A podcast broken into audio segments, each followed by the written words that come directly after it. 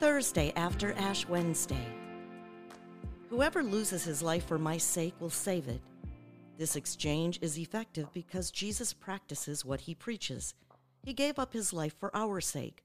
As Pope Benedict XVI has written, we hand our imperfect self over to the one who responds by handing us back our true self through his gift of self on the cross. The Lord sets us before us life and death and asks us to choose life by obediently taking up Christ's cross. We heed the Lord's voice and hold fast to him by keeping the commandments. Behold, I set before you the blessing and the curse. A reading from the book of Deuteronomy. Moses said to the people, Today I have set before you life and prosperity, death and doom.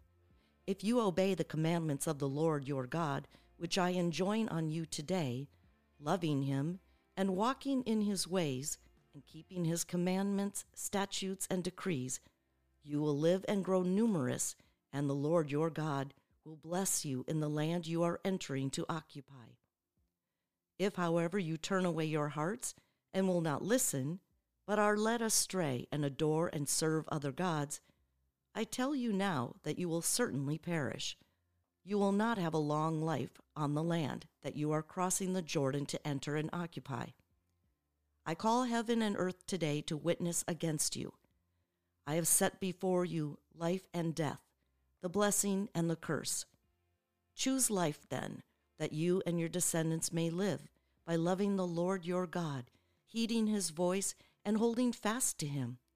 For that will mean life for you, a long life for you to live on the land that the Lord swore he would give to your fathers, Abraham, Isaac, and Jacob.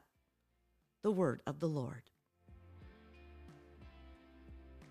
Repent, says the Lord, the kingdom of heaven is at hand. Whoever loses his life for my sake, I will save it. A reading from the Holy Gospel according to Luke.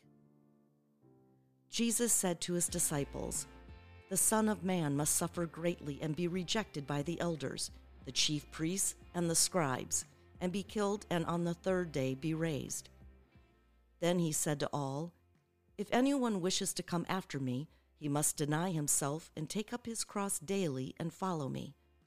For whoever wishes to save his life will lose it, but whoever loses his life for my sake will save it. What profit is there for one to gain the whole world, yet lose or forfeit himself? The Gospel of the Lord.